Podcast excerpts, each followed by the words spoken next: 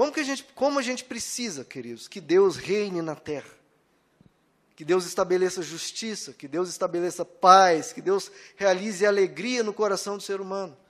Porque mais e mais pessoas estão caindo em crises emocionais, em depressão, vida sem sentido, vida sem paz e com maldade no coração. Então, que Deus venha reinar em cada vida e a gente pede também para que Ele reine na nossa. Senhor, reina no meu lar, reina na minha casa, Senhor, reina na minha vida. Que o Senhor possa ser aquele que orienta tudo que fazemos, tudo que vamos fazer. Quem quer aqui que Deus reine na sua vida? Então você pode pedir: venha, Senhor, com teu reino sobre nós. O terceiro pedido é: seja feita a tua vontade, assim na terra como nos céus. De novo, quebra, né, queridos, com as nossas orações, porque quando a gente vem com aquela lista imensa de pedidos, o que, que a gente está pedindo? Senhor, seja feita a minha vontade. Então Jesus já põe uma hierarquia. A primeira coisa é a vontade de Deus. Depois daquela vontade dele, aí sim pode vir a tua, mas primeiro a vontade dele. Então você coloca, Jesus, Pai, seja feita a tua vontade, assim na terra como no céu. Então a gente já parte do princípio dessa humildade de reconhecer que a vontade de Deus é sempre melhor. É sempre melhor. Assim como você está no hospital, você está enfermo, você não diz para o médico, médico, eu quero que você me dê esse remédio, esse remédio esse remédio. E esses aí que você está falando, eu não quero não, eu quero esses aqui. Ninguém é louco de fazer isso. Porque sabe que o médico conhece muito mais do que você. Então, da mesma forma, você chega diante de Deus e fala: Senhor, faz a tua vontade. Porque o Senhor é o médico dos médicos, o Senhor sabe curar o meu físico, o Senhor sabe curar a minha alma, o Senhor sabe curar os meus sentimentos, o Senhor sabe curar o meu futuro, o Senhor pode transformar tudo que eu estou vivendo. Então, vem, faz a tua vontade, porque a tua vontade é melhor. A palavra de Deus diz que a vontade de Deus é santa, perfeita e agradável. E eu quero e peço e pedimos a Deus que essa vontade santa, perfeita e agradável aconteça na vida de todos nós. E ele fala: seja feita a tua vontade assim na terra como é no céu. Por que, que o céu é um lugar perfeito, queridos? É um lugar onde há paz, só há alegria, só há bondade, é um lugar espetacular. Por quê? Porque lá é feita a vontade de Deus 100% do tempo. Então, quando a gente pede, seja feita a tua vontade assim na terra como é no céu, a gente está pedindo, Senhor, faz com que essa terra tão deformada, tão problemática, seja um lugar um pouquinho mais parecido com o céu.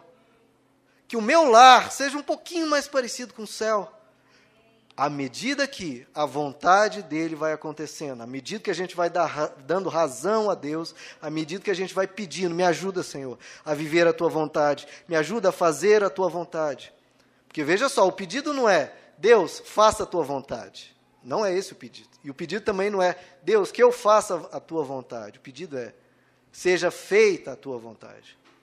Seja feita, porque isso engloba as duas coisas: Deus fazendo a vontade dele e você fazendo. Você não, você poderia orar, faça que eu faça a tua vontade, já está englobado aqui, seja feita a tua vontade.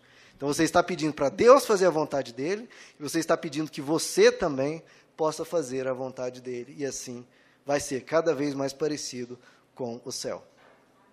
Mas é uma oração, queridos, que você não sabe onde vai parar. Não sabe, porque é uma coisa arriscada. Você pedir, Deus, faça a tua vontade. Você sabe por onde Deus vai te levar com isso? O que, que ele vai fazer?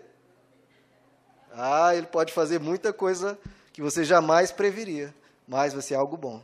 Né? Jesus, lá no, no Getsemane, Jesus diz, Pai, afasta de mim esse cálice, mas seja feita a tua vontade, não a minha. E a vontade de Deus para ele foi um pouco difícil, pouco difícil, mas transformou o planeta inteiro. Então, que seja feita, queridos, a vontade dele na tua vida. Tenha coragem de pedir isso. Faz, Senhor, a tua vontade. E aí entramos na segunda metade da oração do Pai Nosso. Agora partimos das questões espirituais, dos pedidos em relação a Deus e entramos na nossa vida diária, a nossa vida cotidiana. E o quarto pedido é o pão nosso, não o meu, o pão nosso de cada dia nos dai hoje. Então, queridos, saiba disso. Deus se interessa pelas suas necessidades materiais, pelo aquilo que você sonha, por aquilo que você planeja, aquilo que você quer fazer na sua vida, no seu trabalho, né, as suas, na sua carreira. Deus se importa com isso. Então peça a Deus, Senhor, me ajuda nesse estudo, nesse trabalho, nesse negócio, nesse contrato, em cada coisa você pede, Senhor, me ajuda. Nesse dia de hoje, nos ajuda, né? Melhor dizendo. De novo, quebrando o individualismo e peça ajuda para que Deus abençoe a vida de todos. É interessante notar que a oração do Pai Nosso segue essa estrutura que Jesus ensina, né? Buscar em primeiro lugar o reino de Deus e a sua justiça, e as demais coisas lhe serão acrescentadas. A gente pede primeiro, em primeiro lugar, o reino de Deus, que a oração do Pai Nosso faz, né?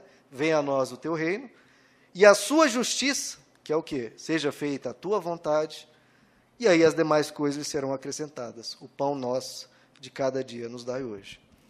Bom, esse pedido, queridos, a gente aprende algumas coisas. Primeiro, a gente reconhece que Deus pode nos ajudar. Então, você pede a Ele. Pão nosso de cada dia nos dai hoje.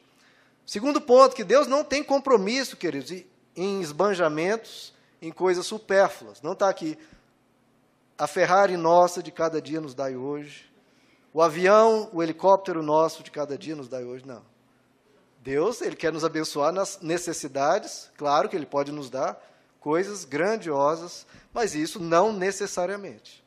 Agora, as necessidades, aquilo que precisamos para o nosso conforto, com certeza pode, pode se aproximar dele com toda a confiança que ele vai te ajudar. E ele nos ensina honestidade também, né, queridos? Porque ele diz: o pão nosso, não o pão de outra pessoa, né, a inveja que você tem, ou. Porque às vezes as pessoas oram assim: olha, Senhor, está vindo, né, a pessoa está acima de mim num cargo, Pai, me dá essa, o cargo dessa pessoa. Não. É aquilo que é teu. Não tente tirar de outra pessoa. É o pão nosso. Você pede honestidade, aquilo que é seu. E você pede com confiança, né, querido? De cada dia. Você não precisa se preocupar nessa neurose, nessa ansiedade. Deus, o ano que vem, me abençoa o ano que vem. Não, calma. O futuro Deus está guardando. Peça a ajuda dele, dia após dia, sem ansiedade, sem preocupações, sem temores. O futuro a Deus pertence, queridos. Não se inquiete. Como Jesus diz, basta cada dia a sua dificuldade.